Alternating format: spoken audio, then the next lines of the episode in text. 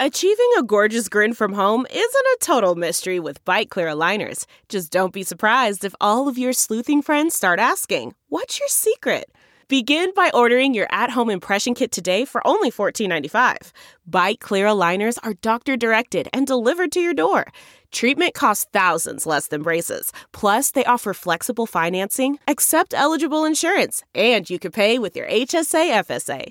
Get 80% off your impression kit when you use code WONDERY at Byte.com. That's B-Y-T-E dot com. Start your confidence journey today with Byte. Bet online, the fastest and easiest way to bet on all your sports action. Football might be over, but NBA, college basketball, and the NHL are in full swing. BetOnline even covers awards, TV shows, and reality TV. Real-time updated odds and props on almost anything you can imagine. BetOnline has you covered for all the news, scores, and odds. It's the best way to place your bets, and it's free to sign up. Head to the website or use your mobile device to sign up today and receive 50% welcome bonus on your first deposit. BetOnline, your online sportsbook experts. You are listening to the Bird Calls on the Armchair All American Network. For more on your Pelicans, go to iTunes, search the Bird Calls, and subscribe today.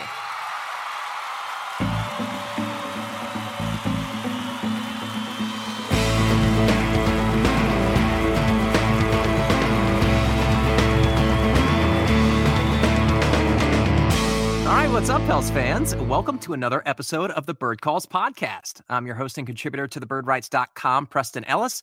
Today, to talk about what has to be I don't know, one of the wildest two game swings in franchise history. We have our editor in chief, and and I'm going to share a candid story that he just brought up. Uh, so I've changed jobs, and I'm a new dad, and, and frankly, it's just hard to find time to talk about the Pelicans. So when people reach out and ask you know, for time on their pod, I, I try to be polite because I know all the people that have helped me in the past, but it's just hard to find time. So I don't have a lot of that, but I know my editor is like the heart and soul of the Pelicans news coverage, and he's usually available. So I always say, hey, why don't I pass you his information? uh, I did this for Mr. Oleander today, and he wrote, you got to stop fucking doing to this to me, man. so that's it. No more podcast requests for Oleh Kosel. We're shutting everyone it, down. He's at its limit. but what's crazy, Preston, is when we started this, there was like what one or two other pods. I mean, David and I would be on radio shows, but it was just like there was a selection of like five, six, or seven at the most within like a 250 mile radius. Now it's just insane how many people are doing their own thing, and I don't know. You just can't you just can't devote that much time to everybody because you don't have that much time yourself in a day. So that's all I meant by that. Yeah, radio shows uh, used to reach out to me all the time, and I would just text them. I would just text them Ollie and Grubb's number. To be quite honest, I was like, I, I just don't have time anymore. Ollie, we're demanding too much of you, and you need a break, sir. Uh, we also we have host of Hard in the Paint and voice of ESPNU and fast rising in the media ranks. Every time I, I look on Twitter, or Instagram, he's talking to somebody else important. He's going to be too important for us quite soon. Uh, David's gonna... been killing it, man. Yes, absolutely.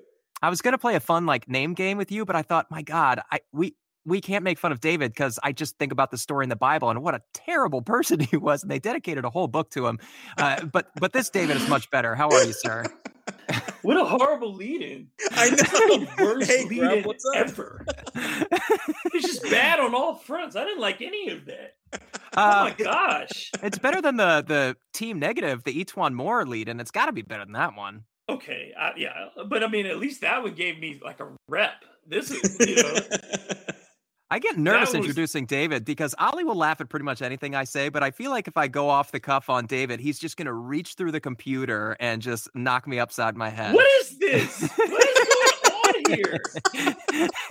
You're portraying me as this violent ogre, and I'm not. I am not that person. I'm. Uh, people meet me, and, and I'm a lovely person most of the time most of the time. That's that's honestly yeah. true. I've spent a lot of time with David in New Orleans, but we're not here to talk about the Bible. We're certainly not here to talk about other Pelicans podcasts. We're here so to talk weird. about this amazing weekend of basketball we had. Uh, Ali, I talked to Mark Stein last night on the Locker Room app, and he called the Pelicans the most Jekyll and Hyde team in the NBA. And I think I this tweeted weekend, that. Oh, He's did you really? My shit again. No, I'm just kidding. Mark Stein, you have been warned. Stop. I was actually listening to um, I can't remember who it was. I was, I was listening to a podcast. I think it was Jason Concepcion, but he basically said, uh, if you get mad at people stealing your stuff, which we argue about, he's like, that just means you don't have a, a lot of good ideas. And I was like, shut up, Jason. Don't you lecture to me, sir, through a podcast that I'm willingly listening to you, sir. So, Mark Stein, you've been warned. But Ali, Jekyll and Hyde, it was yours first. Mark stole it from you like the monster he is. But talk no. about this weekend. What's there to say? I mean, they had one of the worst losses to me in franchise history, right? They had, I mean, this team that has legitimate hopes, I still feel like, of making a playoffs when you look at the talent on the roster, when you look at what's been said, you look at what the direction of the franchise has been, um, and to have such a bust to come out of the All Star break to where, I mean, the game wasn't even in doubt once you got, you know, what was it, about halfway through the second quarter, maybe a little bit more, to where, you know, the Timberwolves grabbed the lead. You just felt never confident that the Pelicans would come back. And the way the third quarter transpired, where they really just, you know, I mean, it was just it was just one of, like I said, the worst performances you, you've ever seen out of a professional franchise that has really talented players. And then to come back less than 24 hours later and to basically make atones, make amends for what had transpired and I know that Cleveland didn't play well, and pretty much everybody in post game talked about that. But still, to come around and turn around, and your performance is really good, right? The effort level was consistent for 48 uh, minutes. I was going to say hours, and uh, I wish 48 hours. And for them just to have that swing, right? 30 point loss to a 34 point win. I mean, it just really does say everything about this team, this this comprised roster this year we have no idea what to expect. And, and I don't think that's a good thing, right? No, no, consistency is very valuable in the NBA, especially when you're trying to build what we always talk about an identity, a culture. Uh, you have to have consistency. When you don't have consistency in its place, you have chaos. So 100% agree with that, even though the, the performance uh, last night obviously left us with a good taste. I think it was a 40 point victory. You still have to be concerned that Zion has to deliver some kind of, I don't know, pregame speech imitating Stan Van Gundy just to get these guys engaged to play basketball. But I, I mean, that Dave- Preston, Preston, just to get the facts straight, it was a 34 point win, and Zion spoke after the game, right? Ah, gotcha. In the locker room, you know, usually the coach has something to say to the team. Well, Zion decided to basically, I don't know whether we don't know the exact story, but we have some details, right? To where he mimicked what Stan Van Gundy would say in his words not his tone, from what we understand. The only person that can do really good impressions around here, I think, is David Grubb. So, but anyway, Zion got an F in that grade. But yeah, it sounds like they had fun, right? So that's, you know, I think that's good when you have such a terrible loss and then you can turn around and, and of course, come up with a, you know, big victory for this team and be able to enjoy it and have fun. I think, I think that's important. But of course, the question on all our heads is can they actually sustain something? So, yeah, I, am going to pass this idea and these thoughts on to David because I'm curious to hear what his take is because he covered last night's game. So, you know, in my mind, it's always, yeah, it, you know, we look at each individual game because I'm always looking for that thing, that consistency. Um, and that was the, the crux of my summary last night of the game was just, okay, they did it once and we've seen them do it once before. You know, and, and people say, "Well, look, they they beat Utah," and okay, and they've lost two. You know what I mean? Like, like you could go down the list of who they've lost to mm-hmm. that they have an overall losing record against below 500 teams. And you have yet to play in many ways, like the rest of this stretch in March, how difficult it is. And the, and not only difficult in stature, but the offensive ability of these teams when we know that defense is the worst by far part of this team's makeup. And so until you start to see stretches where they win six out of 10, seven out of 10, eight out of 10, then what what are we doing other than letting them take you on a roller coaster ride? Because this is a team that still only has one four game win streak this entire year and mm-hmm. not a mm-hmm. single three game win streak and and a few two games. They have more losing streaks of three games or more than they have winning streaks of three games or more. So what does that tell you? That yeah, they're not as maddening as we think because they never win consistently enough to make you think they're going to. You know, the preponderance of the time they're gonna lose. It's just the how that makes it so frustrating. is because it comes from a lack of effort. It comes from from a lack of personal adjustments. And last night you saw some of that, but again, how many times do we watch the Pelicans play against teams and they've been in the position this year of being relatively healthy and other teams either have somebody coming just back from injury or they have multiple starters out with injuries and they've lost to those teams and they've beaten those teams. And so I think, yeah, like Ali said, you don't have any idea really who they are. There are some individually talented players who have outstanding nights, and most often that one is Zion Williamson. And then you have, but in no sense, other than last night, have do you really genuinely feel like this is a team? Rob, I want to follow up on that. Uh, my biggest concern isn't the games at all. Uh, it, it, it's not the two games, even though it might be one of the most embarrassing performances in team history. Uh, clunky losses like that happen. I guess you can qualify. What what concerns me the most is Stan Van Gundy's comments after the game, where he said the practice coming out of All Star break leading up to that game. I think he said it was one of the worst practices mm-hmm. he had mm-hmm. ever seen, mm-hmm. and that one raises a giant red flag for me because that means that either his message is lost Guys don't want to be there. Guys don't want to show up. Guys don't want to compete.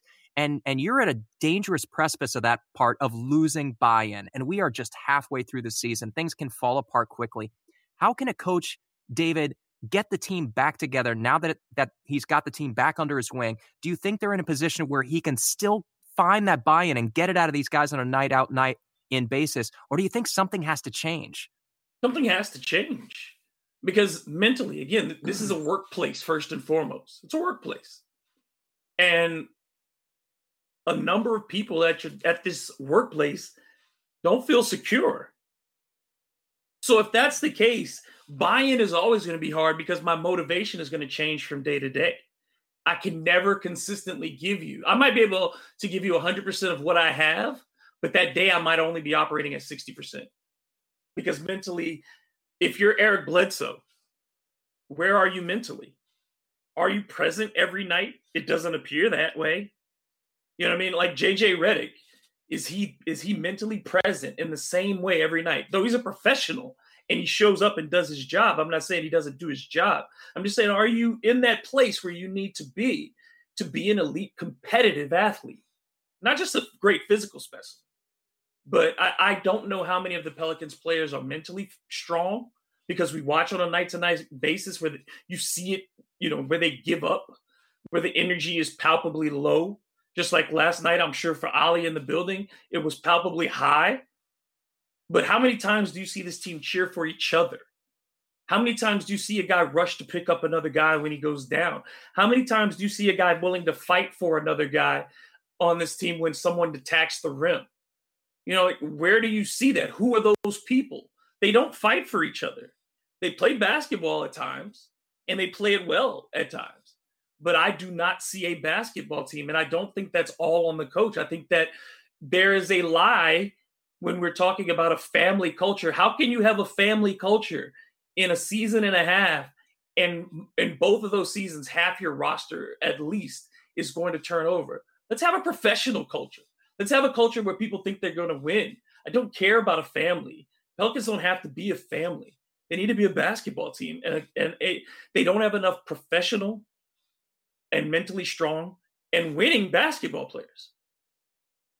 For sure. That was an excellent monologue. And I don't think we need to follow that up uh, with Ali. But I, I, do want to transition. He mentioned uh, the environment and he mentioned David Griffin. And one thing that we talked about last week was uh, bestowing minutes. He had that monologue that Andrew Lopez posted about you don't just bestow minutes on young players; you want them to earn them, and and there's no sense in putting them into a losing atmosphere and developing them in that kind of environment.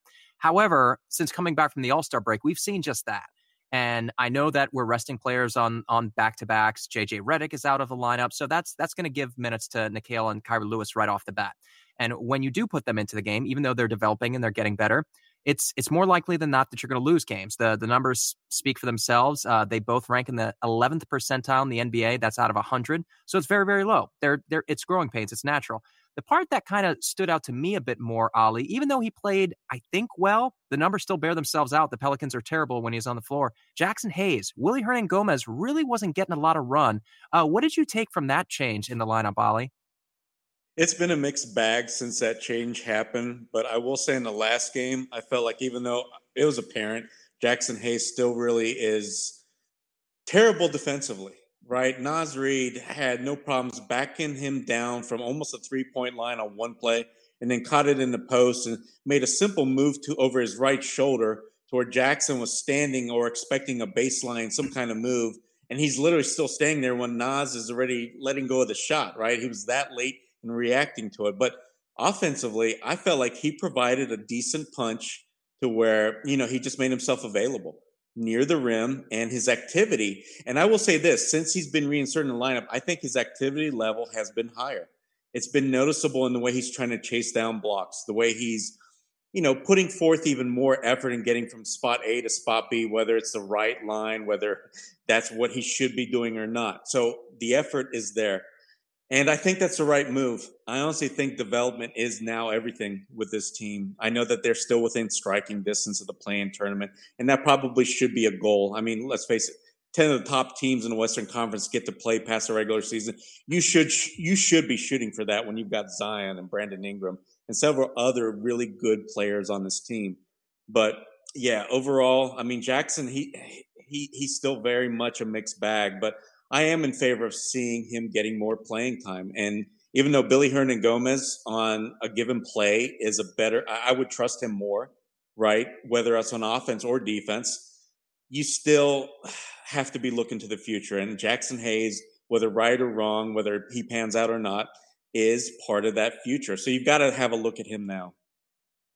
Yeah, I think that's fair, David. But if if you are going to put in those young players, which again is is speaking against the credo that uh, Griffin spoke last week, you you have to expect that you're going to lose games. Uh, you're going to struggle, and obviously these guys are going to improve, but you're going to be inconsistent. And if you're going to be inconsistent, then then we get to the question: What are the Pelicans doing with Eric Bledsoe, with JJ Redick once he comes back? And I talked to Mark Stein on the locker room app which is really really cool. Suggest you guys check it yeah, out. By the way, Preston, tell us the story. How'd you get into contact with him? You just reached out to him on that app and he responded, or what? Because I don't no, know so, how it works. So Clubhouse and Locker Room are very similar. Um, they're just professional like. Uh, opportunities for you to join a conference or a seminar. And while you're at that seminar, you actually have the ability to speak to the moderator or the host. What you do is you do what's called raising your hand. And if that mm-hmm. person accepts you, which they typically do, then you get to go on stage and you get to talk to them for for a few moments, uh, maybe even a few minutes. I was up there for about five minutes, so it's a it's a wonderful opportunity to not only like listen to some of the leaders in the industry, but also to network, like also to get to talk to people. It's it's super super cool, and I can see why why people on the internet are are taking to it, and it's growing so quickly, and they have large resources behind them. They've got some some big big names. I saw Tim McMahon was on there earlier. Um, I'm trying to think. I don't I don't remember who else, but um, uh, I can't remember it. Anyway, I'll I'll think of it later. But basically, what Mark Stein was saying, David, was that the Pelicans have been actively shopping Eric Bledsoe, um, but they're they're just not getting whatever it is that they want in the deal. It, to me, it's at a point where you just have to cut bait because something with this roster is not working. And I don't mean working in terms of wins, I mean working in terms of buy in. And you have to think, like you said earlier, that those players whose futures aren't certain have to be at least partial culprits. So to you, is it time to get rid of Eric Bledsoe, even if you get nothing for him, even if you just have to, frankly, buy him out? Absolutely. Absolutely. Like you, this, no matter what, no matter what, even if they were to make the playoffs, this is not the group that's going to be back next year. Eric Bledsoe, Bledsoe's not going to want to come back next year. JJ Redick is going to be a free agent. We know he's not coming back next year. So you've already wasted the opportunity to get them when their value is at its highest. So now, why would the Pelicans be in a position to demand anything from people? So just give it away. Because as Ali and I have said before to each other plenty of times, addition by subtraction is a real thing. Because what the first thing you're changing is you're changing the mood of your locker room. You mm-hmm. you take people out who don't want to be there. Those young guys, no matter what, they're still at the point in their careers where they have something to prove.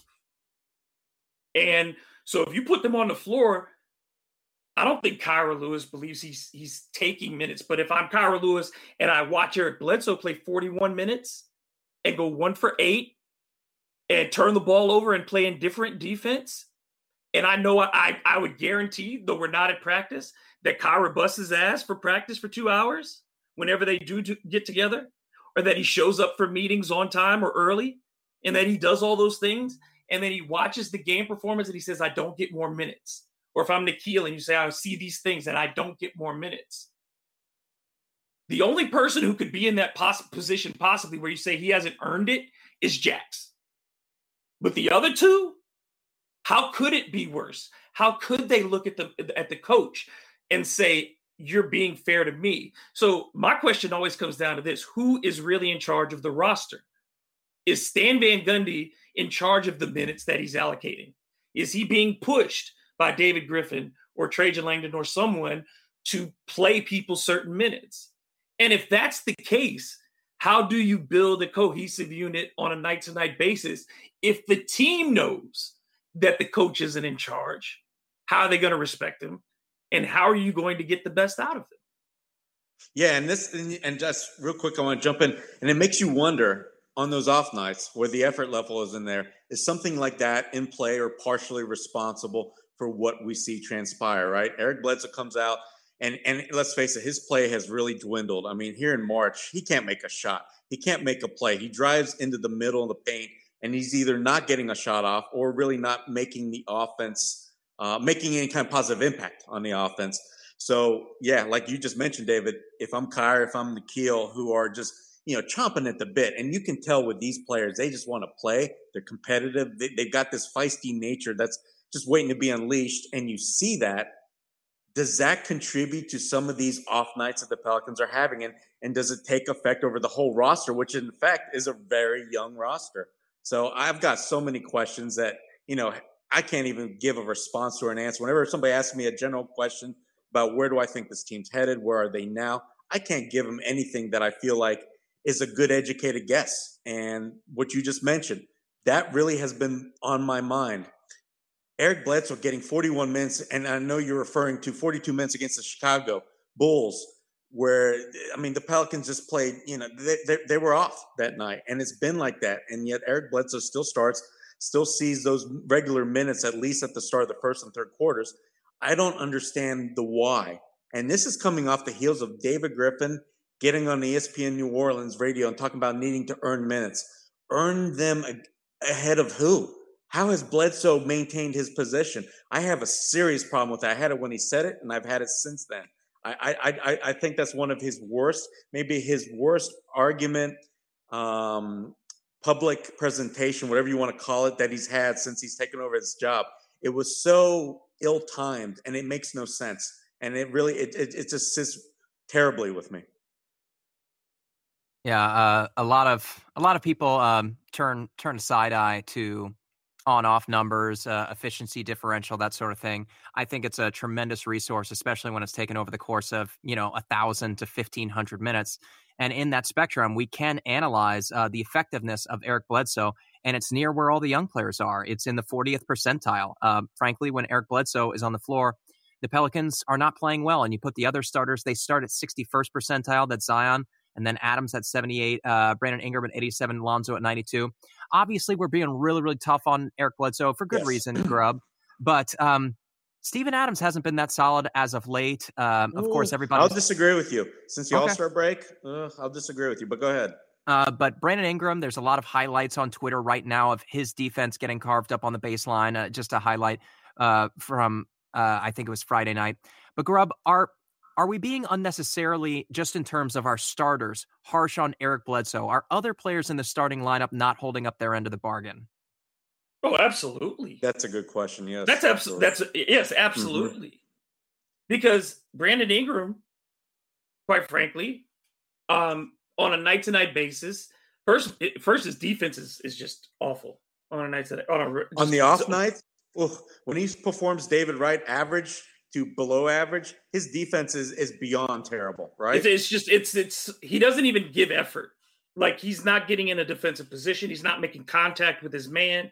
He's mm-hmm. not aware of, his, of of where his player is at times. He's I've seen him turn in complete circles away yes. from the ball against Jake Layman. That one play against Jake Layman, right? Yeah, and and and and you and the shots that Layman got in that game there was no one within five feet of him. Open threes. Yep. Drives so, to the basket. And I'll say this about Brandon too. He struggles to adjust his offensive game when the defense changes it. an example I like eh, that I'll use is Minnesota.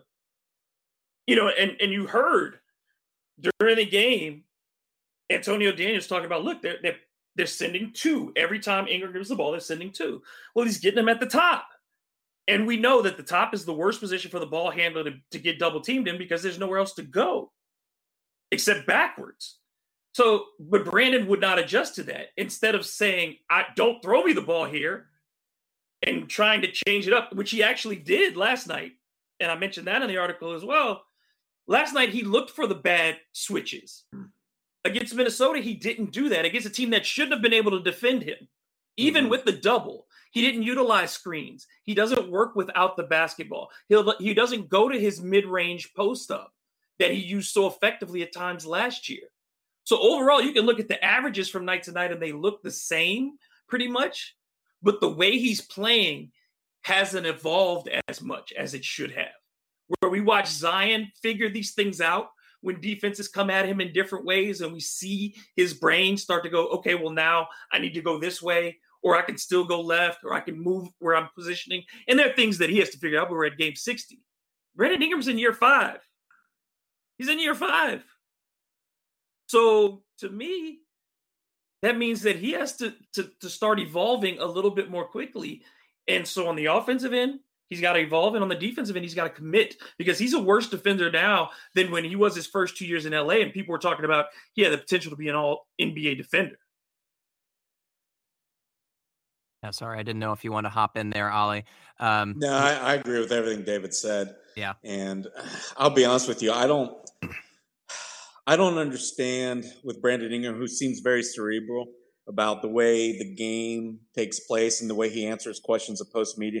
I can see he understands the game. He can think the game, but yet within the game, it, it's the inexplicable nights where it seems like it's either he's not there fully, and as David mentioned, he's not striving to get the best shot that he can, um, or put forth the effort to wherever it's required on the court, to versus the good nights like last night, right? And and it's funny how I equate it to just a simple plays, getting a rebound trying to put forth an effort to make a play somewhere that doesn't involve shooting the basketball or even making a play for somebody else. It seems like to me when he's got when he's got good rebounding numbers, the Pelicans are a much better team and they win. And I, I kind of looked at that last night and I, I, didn't I didn't write down the totals or anything, but it seemed like whenever he has six or more rebounds, the Pelicans have won a lot more contests than they've lost. So I feel like he's a guy that needs to get himself going by doing those small things. And, you know, he hasn't done that. He looks exactly like the same player as last year to me, to whether you don't know if you're going to get, you know, good BI to where he's efficient, he's involved, he's engaged, to versus when he's not. And he's just not really helping the team, even though he'll put up 20, 25 points. So, yeah, I think David was spot on in his argument. Oof. Um, I, I, do think that yeah. Brandon Ingram is. Yeah, sorry. sorry. When you said oof, I, I don't want people to think that we're slamming players and we don't mm-hmm. like them because all of a sudden this is something we need to also mention right here on social media. Mm-hmm. whenever a player has a bad game a bad stretch bad run it doesn't mean we're dismissing them completely right? But you have to point out the faults. You have to make a logical argument on what you see right? And it truly is. In the nba it's almost from game to game especially on young teams. So like i said when you said oof we have every right to criticize him when it's deserved, right? So, I mean, I don't know if David wants anything, add anything to this argument, but yeah, BI's been in the league for five years. So the expectation is he should understand of what's almost required from a night to night basis, and he's not really doing that yet. So that is my issue too, just like David's. Yeah, it, it's it's never ever about I don't question, you know, I'm not I'm not here to question his his work ethic. I'm not here to question um, you know, his anything like that. I just all I'm looking at is what did you see on the court on, uh, on game to game. And it'd be the same like look, and, and, I'm not to pick on BI because all of a sudden there's been this, you know, yes. trade Brandon Ingram crowd. No, I'm not part of that. I mean, that's not again, that ain't even my job. I'm not a GM, but I can say this there's a there's a problem that you can have with every player on this roster that is not only significant, it's stagnant in that it's not getting better. So those are the things that you worry about because they said player development was the focus. Well, my thing with Lonzo Ball is, yeah, he's shooting much better from three, but he's still missing layups. You know what I mean? And and there's still times defensively when he, yes, he is a great instinctual team defender, but there are times when he gets beat off the dribble too often by players who are lesser players than he should be. And for Zion Williamson, still, I don't like nights where he has four and five rebounds because the function to me and every you know of him grabbing defensive boards is to have him with the ball in his hands in transition because he draws the defense and gives Brandon Ingram catch and shoot opportunities because then you get Josh Hart dry, streaking to the basket for an, uh, for a layup. Then you get Steven Adams on an early seal where you can throw it over the top and, and let him finish around the rim. Or Zion can go straight to the basket and get a basket or a foul. Those things don't happen when he doesn't defensive rebound because the ball ends up in the hands of players who stop it, like Eric Bledsoe, like Steven Adams, who, you know, bless his heart, if he grabs the board, the first thing he's doing is looking backwards. He's not advancing it with with a you know a, um, a pass down court. So yeah, there's you know that's Lonzo, and then you talk if you want to talk about Zion, it's still the rebounding and the defense have to get better. They just have to those two th- and his assertiveness at times. He has to de- demand the basketball, and I and I know everybody. Well, he's in his second year and he's just played sixty games. If you're going to be the guy, there's no time to wait for it. There's no time to wait for it. You know what I mean? And, and you don't want to compare people to Jordan or Kobe Bryant. But if Zion is going to be on these charts with Jordan and Wilt Chamberlain and Kareem Abdul Jabbar, well, all mm. of those guys asserted themselves as the number one mm-hmm. the day they walked in the door. So Zion Williamson needs to say, give me the fucking basketball. And if you can't get it to me, coach, you better find some people who can. All right. Uh, Brian, let's get into some questions. This is Brian, the UK Pelican. Uh, he says, Is basketball fun to watch anymore? Everything is crunch, processed, and overanalyzed. We all become coaches and GMs saying what we would do. What happened to just enjoying the game?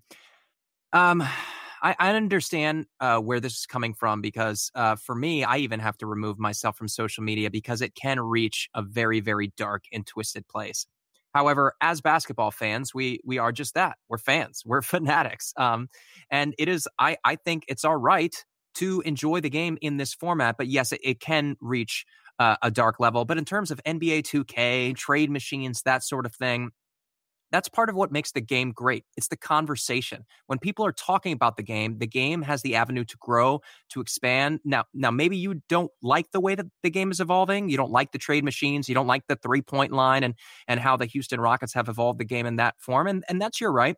But in in terms of us, you know, talking about coaches and GMs uh, and, and that sort of thing, I, I think this is an avenue that is making the NBA the forefront of the conversation. I, I can't remember what it was. It was like um, I don't remember. It was like the Super Bowl or something a, a, couple of years ago, and and the NBA dominated the conversation during the Super Bowl because there was some mammoth All Star trade, and that that is, I think, good for the game. Now, can we go too far with it? Absolutely, you're absolutely spot on with that assessment. Sometimes we can go a little bit too far. And, and that's why I have guys like Ali and David Grubb to keep me in check. David Fisher, or Chris Connor, I text all the time and I'm like, hey, do I sound too dark today? Do I sound too negative? um, I, I think it's good to have people in place like that. Ali, do you want to follow this? Am I just rambling?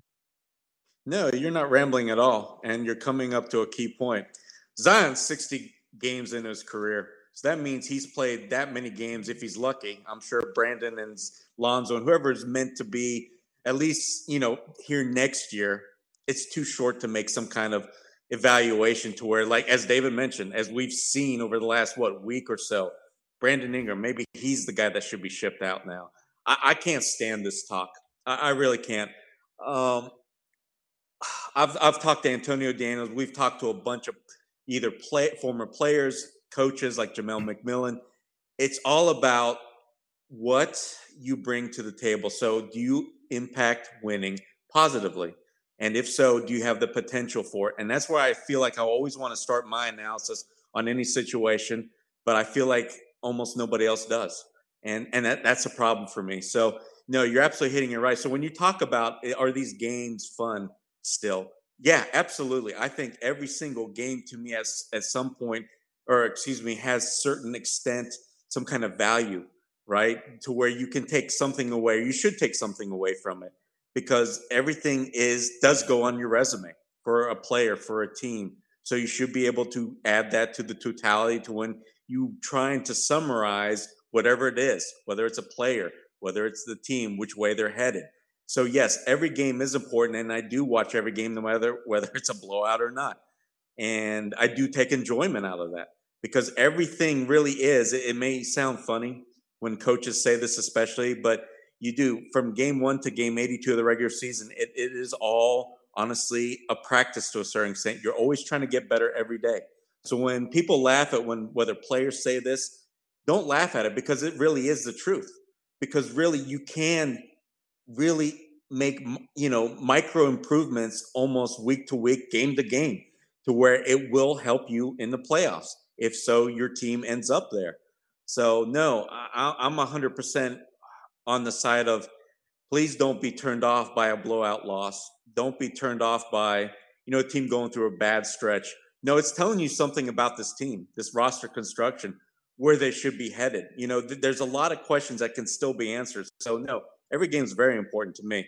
And like I said, don't be evaluating from a summary standpoint, especially on a young roster, to where you know what the young core is, right? I mean, they didn't give Brandon Ingram um, uh, maximum contract with the thought of, okay, well, he kind of put up all star numbers, right? And he, he can score efficiently, but we, have got to throw that money at him because we're not sure if he's going to be honestly a winning you know player for, for, for our team long term. They, they that answer can't be made. But the thing is, he's trending upwards in his career, just like any young player. That's what you look for is trends. And so I'm getting a little long winded here with my answer, but no. I want to tell you a story. It's a story about a scandal, broken relationships, gossip, rumors, money, corporate rivalry, and a broom. A performance enhancing broom. My name is John Cullen. I'm a comedian, podcaster, and for 20 years, I was a semi professional curler. And I want to tell you the story about how a single broom almost imploded the 500 year old sport of curling. We felt like we were bringing a knife to a gunfight. It's the story of a superstar and his fall from grace. Well, I was being dragged through the mud. It's the story of two brother entrepreneurs with a dream. I said, that's great news. It's a story of intrigue. I still don't understand why we want to keep his name secret. The full story has never been told, so I'm going to tell it. Broomgate How a Broom Almost Killed Curling. It was a year I'd like to forget. To listen to Broomgate, search for Broomgate in your favorite podcast app. That's all one word Broomgate. The spirit of performance is what defines Acura, and now it's electric. Introducing the ZDX, Acura's most powerful SUV yet. Crafted using the same formula that brought them electrified supercars and multiple IMSA championships, the ZDX has track tested performance that packs an energy all its own. Unlock the energy and order yours at Acura.com. Delve into the shadows of the mind with Sleeping Dogs, a gripping murder mystery starring Academy Award winner Russell Crowe. Now available on digital. Crowe portrays an ex homicide detective unraveling a brutal murder he can't recall. Uncovering secrets from his past, he learns a chilling truth. It's best to let sleeping dogs lie. Visit sleepingdogsmovie.com slash Wondery to watch Sleeping Dogs, now on digital. That's sleepingdogsmovie.com slash Wondery it's so important with young teams, honestly, to take a lot of things with a grain of salt, but everything does have certain value and importance to it. So please don't get turned off by a bad week or something like that, would be my message. Let's talk about our newest sponsor, eBay. From rare dead stock to the latest release, you can find the exact sneaker you're looking for on eBay. As the original sneaker marketplace, eBay is the place to go to cop the pair you've been eyeing.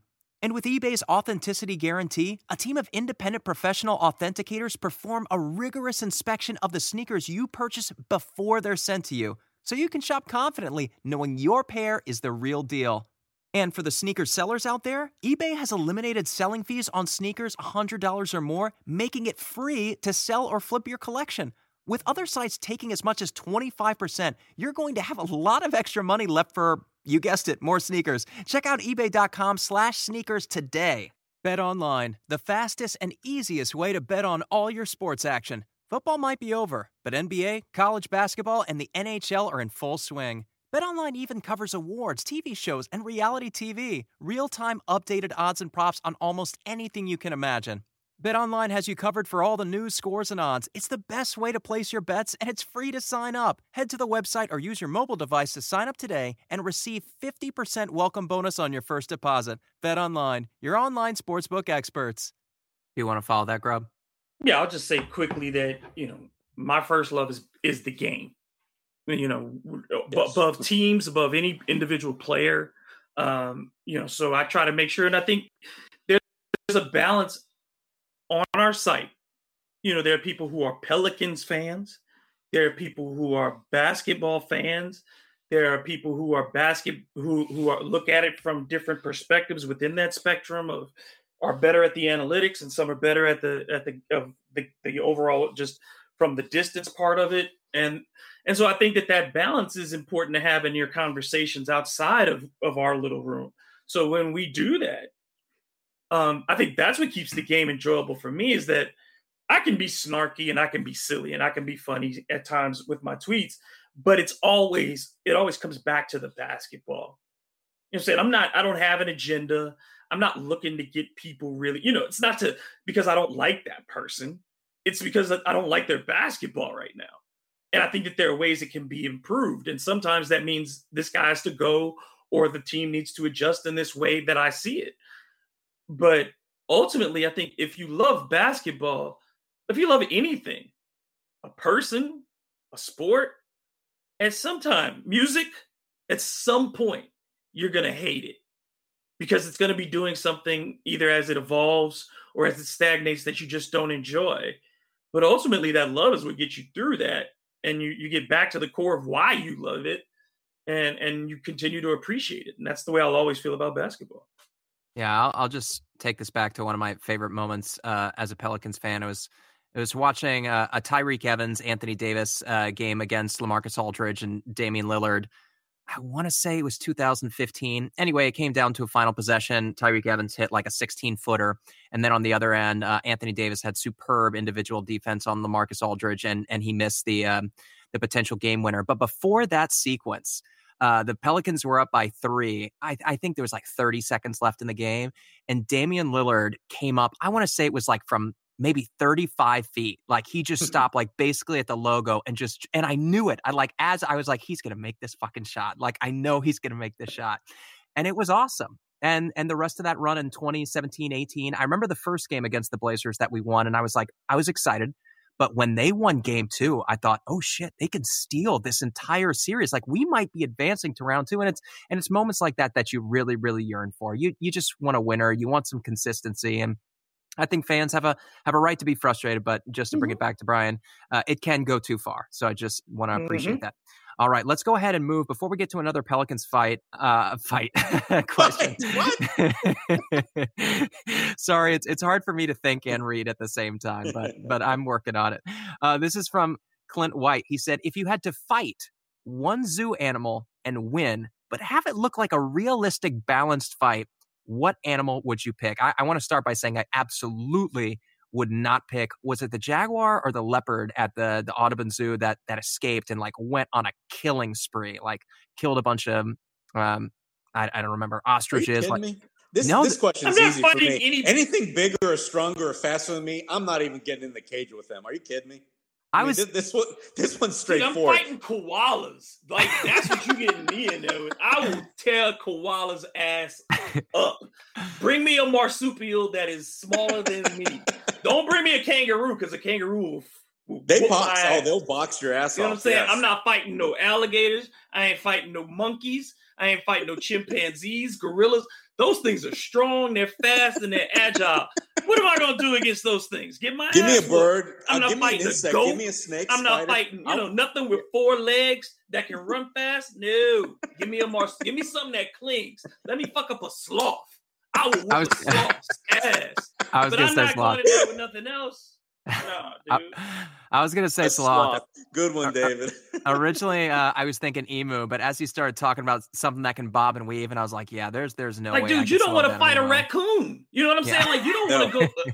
A raccoon will do some damage to you. Yeah. so we'll we'll settle a sloth. Thanks for that one, Clint. I would uh, kick the shit out of a sloth. I don't care. I feel like I would give up midway. I want to see this now. The Preston, don't we want to see this now? David's talking so much game here. I kind of want to see this. All you sloths out there, I don't care if you're sleeping or hanging from a tree. If you want some of this, if you want some, tweet me, DM, I will be there. oh my god, I'm crying. That's amazing. me too.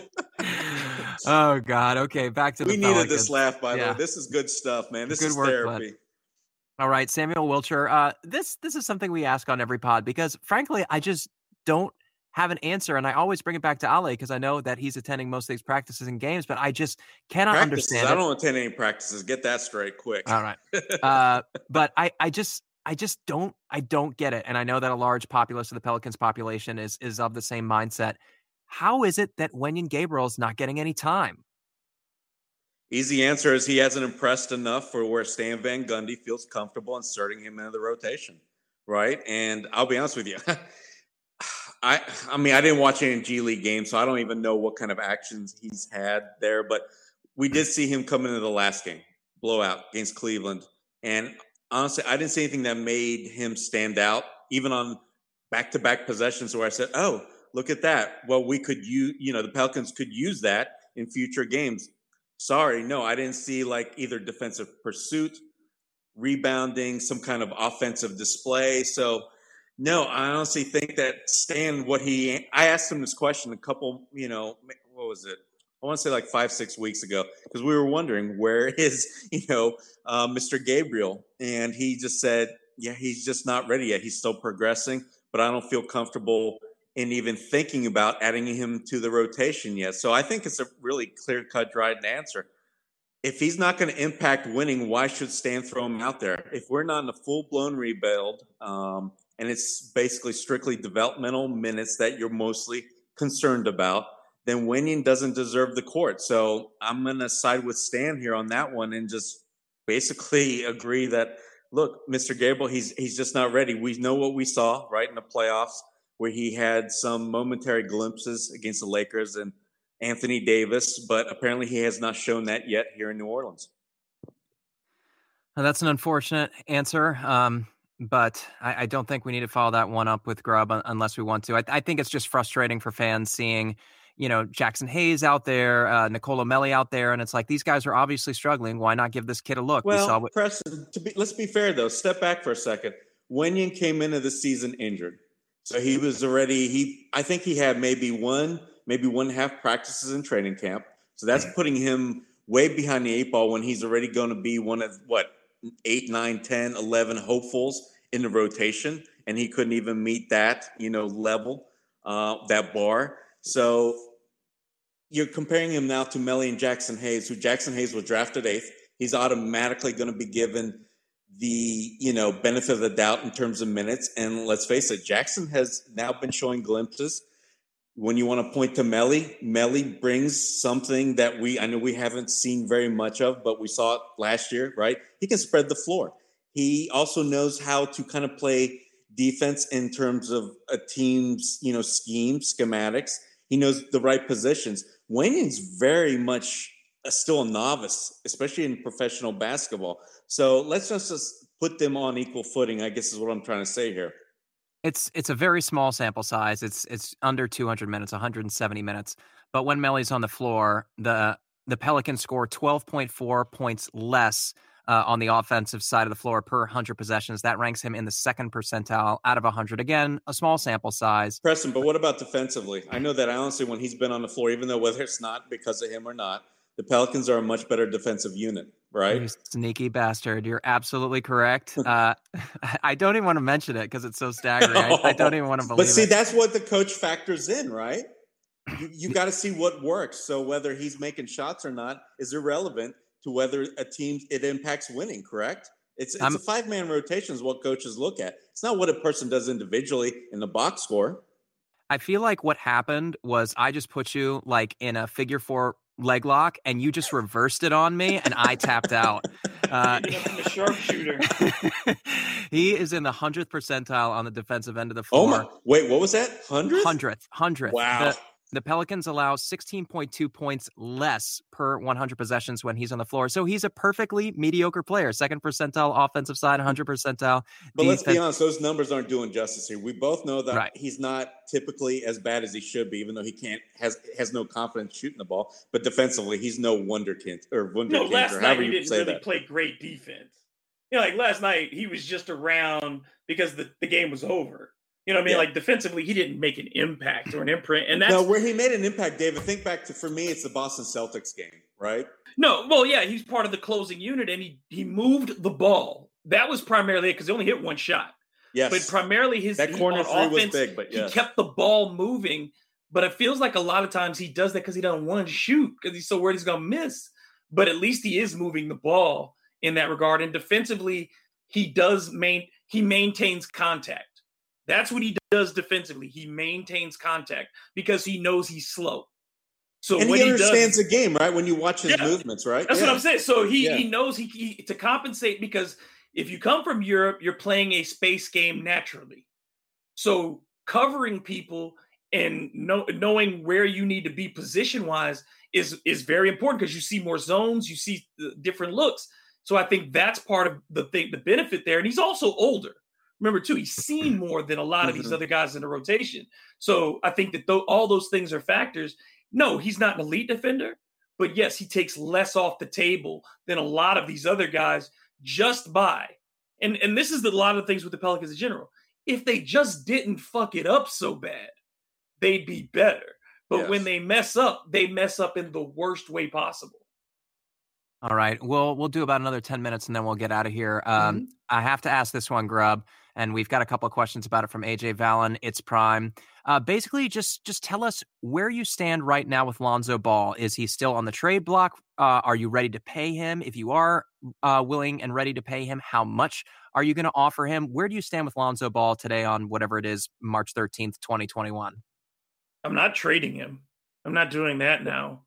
Um, I need him because I'm not if I'm going to have any semblance of continuity on this team the rest of this season, I need Lonzo.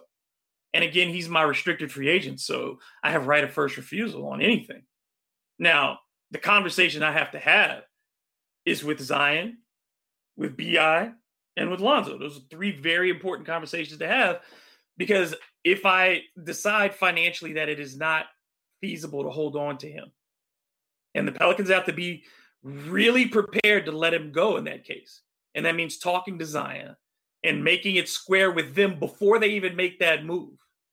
Because you don't want this to become something that lingers in how they view the franchise. So there's mm-hmm. more than just his play at, at play here. So I think that I'm I'm not trading him this season. I don't know what the dollar figure is appropriate at this point because I don't know the NBA cap, um, where it'll be next season, and I don't know um, what other teams are going to be throwing his way and who's in play. But if I'm the Pelicans, I'm telling Lonzo, whatever you do, come back to us. You, you if, even if you're not sure you want him, you make sure that he feels wanted, so that you're not negotiating more against yourself than you could potentially be. All right, I'm going to move on to the next one because I imagine Ali is of the same thought. Are you of the same thought, Ali?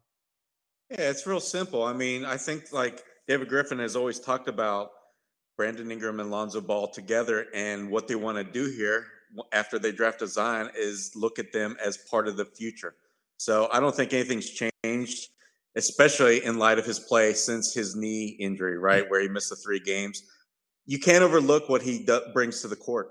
You, you, you just can't. He's improved from three point range to where I don't care whether he's got gravity or not. That's going to come in time once the Pelicans start winning.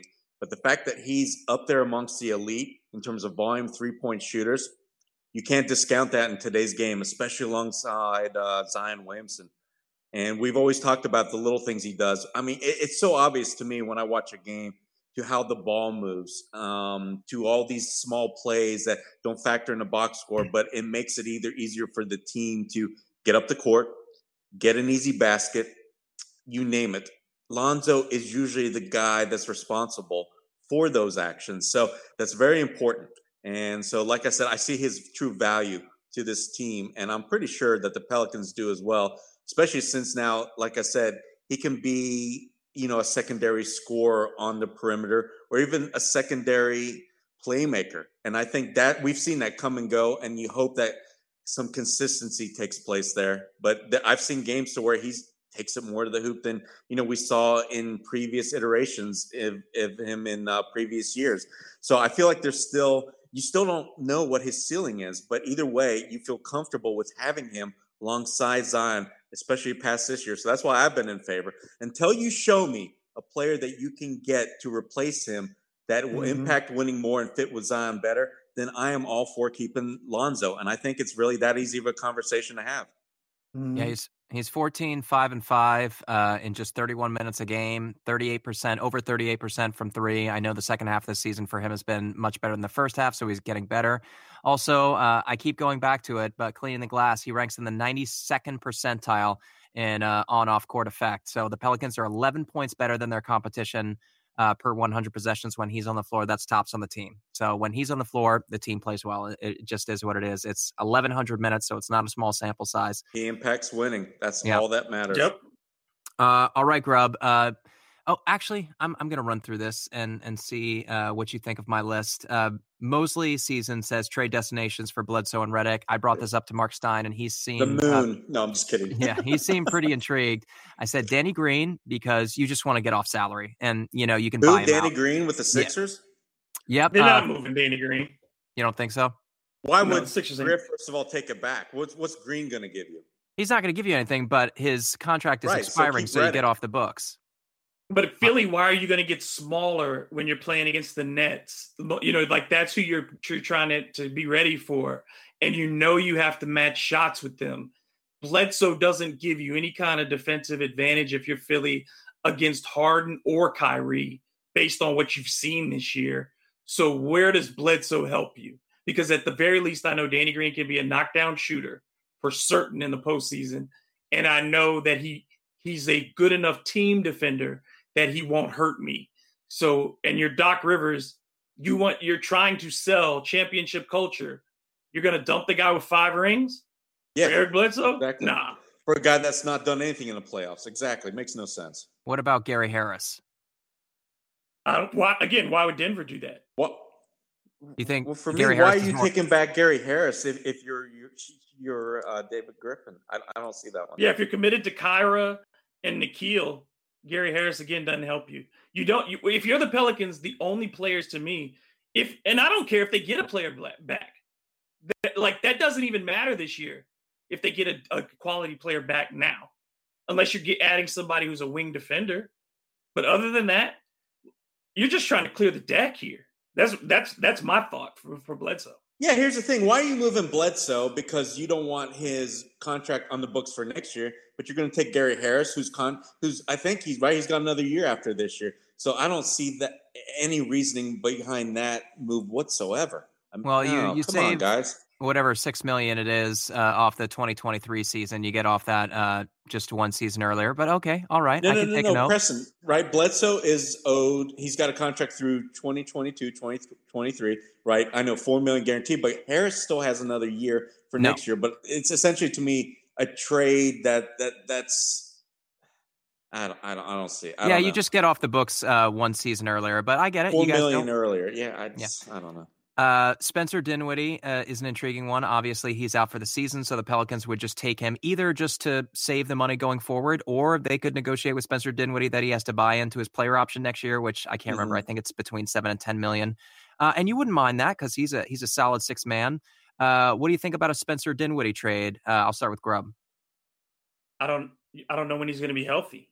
That's my biggest thing is like if if I don't get him back till after the All Star break next year, then it's not worth it to me. You know, 'cause it just I, I think that there there are going to be options because if I resign, you know, if I if I bring him in to lose him, then I, I- or to only get half a season to look at him again, it doesn't help me in the thought of continuity. Trying to get this team to have some stability. Uh, I'm, I'm more liable to take a shot on him because from what I've heard and read, that he could potentially come back at this season. So if it's even that close, then I, you know, you have to expect that he should be ready for next year. But on top of that, I, li- I like what he brings, right? I do The like culture yes, factor and all that, right, David? And mm-hmm. I, I feel like that would be a benefit, even if, you know, say he doesn't accept his player option, which I think is for a little bit more than what you said, Preston. I think it's over 10 million, somewhere 11, 12, 13 million range. But I think that's doable, right? If he's in your top six, seven, eight rotation, then for what he brings to the court, that that's very doable. Um, but yeah, the thing, of course, is if it's a straight flip for Redick, I'm all over it. Probably for Bledsoe too, but I don't see how the money works there for Brooklyn. So I don't know. That that one's unless it's just for Redick almost straight up. I don't see how that deal happens. All right, the last one that I have is Josh Richardson, who still has $11.6 million player option next no. year, and you'd have to imagine he's going to pick that up. So you probably wouldn't do that for JJ Redick because you don't want that money on your books. You'd rather just buy out JJ Redick.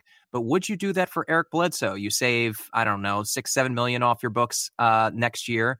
And you know you can possibly you know buy him out going into next season, or you can try to flip him, uh, take his salary and combine it with somebody else, and you save whatever that four or five million is in 2022, 2023. What do you think of that, Grubb? Interesting. I mean, it's interesting. I, I, I wouldn't. I mean, like to me, what it, I'll I'd take that more like because again, you're getting a wing defender. I would take a wing defender and Josh Richardson.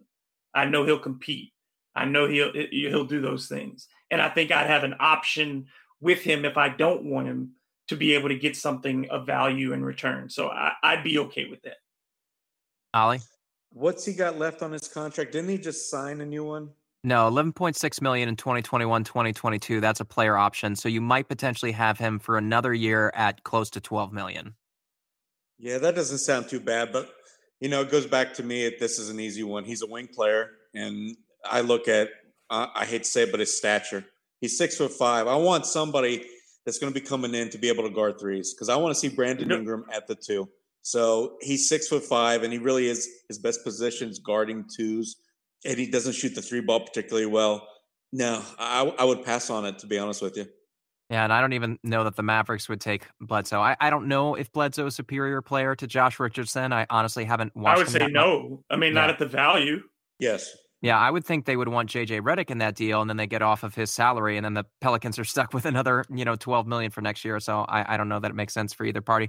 But that's all we got for today. It is ten o'clock my time, and I'm super old, so I got to start getting ready for bed. But I want to thank the two of you. Reminder: you can follow them at DM Grubb and at Ali Kosel. But let's be honest, if you're still listening to this podcast, you're probably already following them. Ali, what are you up to, my friend? Well, we got the Clippers game tomorrow, so I'll be covering that one. Um, but in due time, I, I do want to write something up on Lonzo so divisive, but I just want people to look past, you know, the contract issues because I feel like the ones that are willing to accept him long term are having a real tough time squabbling over a few million, right? I, I seem to get a lot of answers. If if they if the average cost per year is somewhere in 18 to 20, maybe 21 million dollar range, they'll they'll take him, right? They they want to see him here for the for over you know at least the length of most of that contract. But if it jumps to a figure 22, 23, 24, they're out. And I, I just don't know why that line kind of exists, right? If, if, if you can make the rest of your roster fit that money and why, why are you drawing the line there in the sand, I guess. And so, yeah, I just want to take a deeper dive into explaining to why I feel like Lonzo Ball, unless you get some super talented, you know, a, a trade that David Griffin can make, bring in a player that can basically replace what Lonzo's given you, but also be that much more beneficial to the team going forward alongside Zion, yeah, then why would you want to keep Lonzo regardless of whether it's a few million dollars here or there? So. Exactly. It, to me, if you move Lonzo like that, it, it could be, and I, I'm not trying to you know scare anybody, but it could be one of those Rondo to AD moments where people start re- where those guys if you're Zion, and I'm really comfortable, and, and, and, Zion and BI have both gone out of their way, yes, to make sure that they compliment Lonzo, and I think that is a statement not only to Lonzo. How crazy was that hug BI gave him? Lonzo makes a three in the game that's not over, and BI literally comes up and hugs him. What yep. the heck? How often do you see something like that? I never yeah. see that. And when Brandon Ingram won Most Improved, I remember that Lonzo was. Uh, was one of, or maybe it was the All Star uh, when he was appointed an All Star. But he he had three people on the Zoom that were there to congratulate him, people that were closest to him, and it was Lonzo. And I wrote an article about Zion's relationship with Lonzo last year and and all the advice that he goes to him for. Uh, at to me, the three have to stick together. Um, and I just think it's it's that simple. And, but and here's another thing: Lonzo Ball never tweets. He's never really does anything on social media. But guess what? As soon as Zion Williamson's little video from the Pelicans was uh, put out there on social media, he's retweeting it. I don't know. That says everything to me.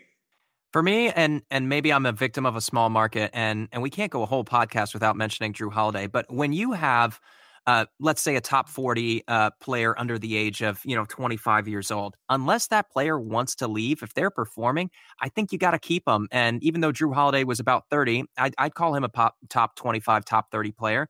If he mm-hmm. wants to leave I, or if he wants to stay i'm not moving him. I, I think it's hard to acquire top 25 top 30 in Lonzo's case, I'd say top 40 level talent, and especially at his age, it's hard to find those players. And of course, you collect this like bevy of draft draft assets with these delusions of grandeur that you're, you know, going to be getting um you know Zion Williamson every year, these top five, top ten picks that are immediately going to merge into all stars. And you see with Jaxson Hayes, that's not always the case. It's hard. It's it's I wouldn't call it a crap. Go as far as to say that it's a crapshoot, but you're not guaranteed anything. So when you do have those guys in the building and they want to be in the building, you mm-hmm. want to keep them around. I think it's that's that simple. Yes. All right, friends. Uh, David, was there anything we missed? Is there anything you're doing this week that you really want our listeners to check out? Um, I will be talking with Wendell uh, Davis, former LSU player, on Tuesday, and then, uh, of course, um, you know the podcast is available most weeks, but um, I mean most days of the week. But um, I do have the announcement that I'll be working with Rob Parker, um, former you know, print That's journalist. huge. That yeah, huge. um, on his new website, MLBBro.com, which focuses on the past, current, and future um, African American ball players. So I'll be doing um, content um, both on video and doing some writing for that. And it looks like MLB is really excited about it too. So um, just another thing on the table and maybe some other stuff in the works. So um, folks, stay tuned. We'll just have to ride your coattails as long as we can. Right, Ollie? Heck yeah, man. Dave is awesome. I miss awesome. going to games and sitting down and just watching a game and for us to talk, man. This I pandemic world sucks. I miss it so much. I really do. Because that one time that we got to be together and we're like, you know, you're 20 seats apart. And I'm loud, but I don't want to be that loud. I know. They would have heard horrible. me on the court. Yeah. And a quick PSA to everyone if you have the opportunity to get the vaccine, I highly recommend it. I have not gotten it as of yet, but a lot of my friends have gotten it. Uh, both sets of my Monday. parents have gotten it. Congratulations. Um, I think that it's it's really really important i'm not going to force anybody to do it but i think it's really really important to to resuming some normalcy and the scientists seem to trust it uh, there's a zero hospitalization rate zero death rate so if it is something you feel comfortable doing i highly highly recommend it and honestly i could get emotional about it but i feel like we're close i feel like like a bunch of my friends are calling up my wife who's in the fitness industry and saying like oh my god i, I might have to go to social events again. I, I might get called back into physical work. I i need to like shed these 10 pounds that i've gained. Um, i need to go get my hair cut. I need to dye my hair. And and that's how i'm feeling. I'm, I'm super super excited and i think that we might be at at the end of this um Preston, are just, you kidding me? Are we going to get a chance to see you and little gracie in person dude, someday the, soon? the hardest thing for me um I mean, I, I, haven't lost anybody, so obviously I'm I'm doing really really well. My my wife and I are are, are doing it as best as we can do given this situation. But one of the hardest things for me to talk about is is my daughter's turning one, and I don't know, six people have been in a room with her, and we've tried to be super super cautious, take every precaution. We just like want to do what the scientists and the doctors recommend. My dad uh, used to be a doctor; he's retired now, and we try to follow every protocol. But it's it's hard to say like, damn man a year's gone and like I never got the chance to like be a dad in front of my friends. I never got a chance to like see my best friends, my family, like hold her and smile and laugh and giggle with her. Like that that year is just gone. Mm-hmm. Um, and I I know that like everybody will say like, well, you got to treasure those moments with her. You're at home every day, so you really didn't miss anything, even if some no, others did. No, but... no, no. You it's it's it's different. I, yeah. I I know it's different for you, and I would tell you as a father who you know got to experience that first year the way I wanted to. I can't imagine what it would be like because being outdoors with my daughter and and you know just that interaction and watching her eyes light up when she met new people. No, dude, it's something that the the only thing you're you're really hoping is that it doesn't change them too much because that's a big those first years there's so much information that they want to take in and it's changed. You can't give her the same amount of information. So I, I, you did lose out, and, and you're you're not bad for feeling that way. Thanks, man. Um, so I, I hope everybody's doing really well, and and I know that in Florida, at least 5,000 people a day are still contracting the disease. So, still, by all means, um, you know, take the precautions, do what what is recommended by the CDC. But I just mask up, I or Stan Van Gundy's going to find you. Yeah, I just I just feel really really hopeful in a in a way that I haven't in in what's been a year. What's been a year. Uh, so, thanks, gents, for listening to that monologue. Uh, thanks, Ali and David. I am Preston. Thanks to our listeners for joining us in the locker room. Like that was awesome. It was so nice to like hear I your love voices. that, by the way, Preston. That was you, you and Chris. I was laughing. I loved it. I mean, Lewis came up on stage. Yes. We talked to him for five minutes. It was just so nice to have verbal interaction with some of the people who listen to the show. So thank you so much. We're going to do it again uh, soon. And I, I hope you'll join us again then soon. But for now, let's dance. Let's go pedals.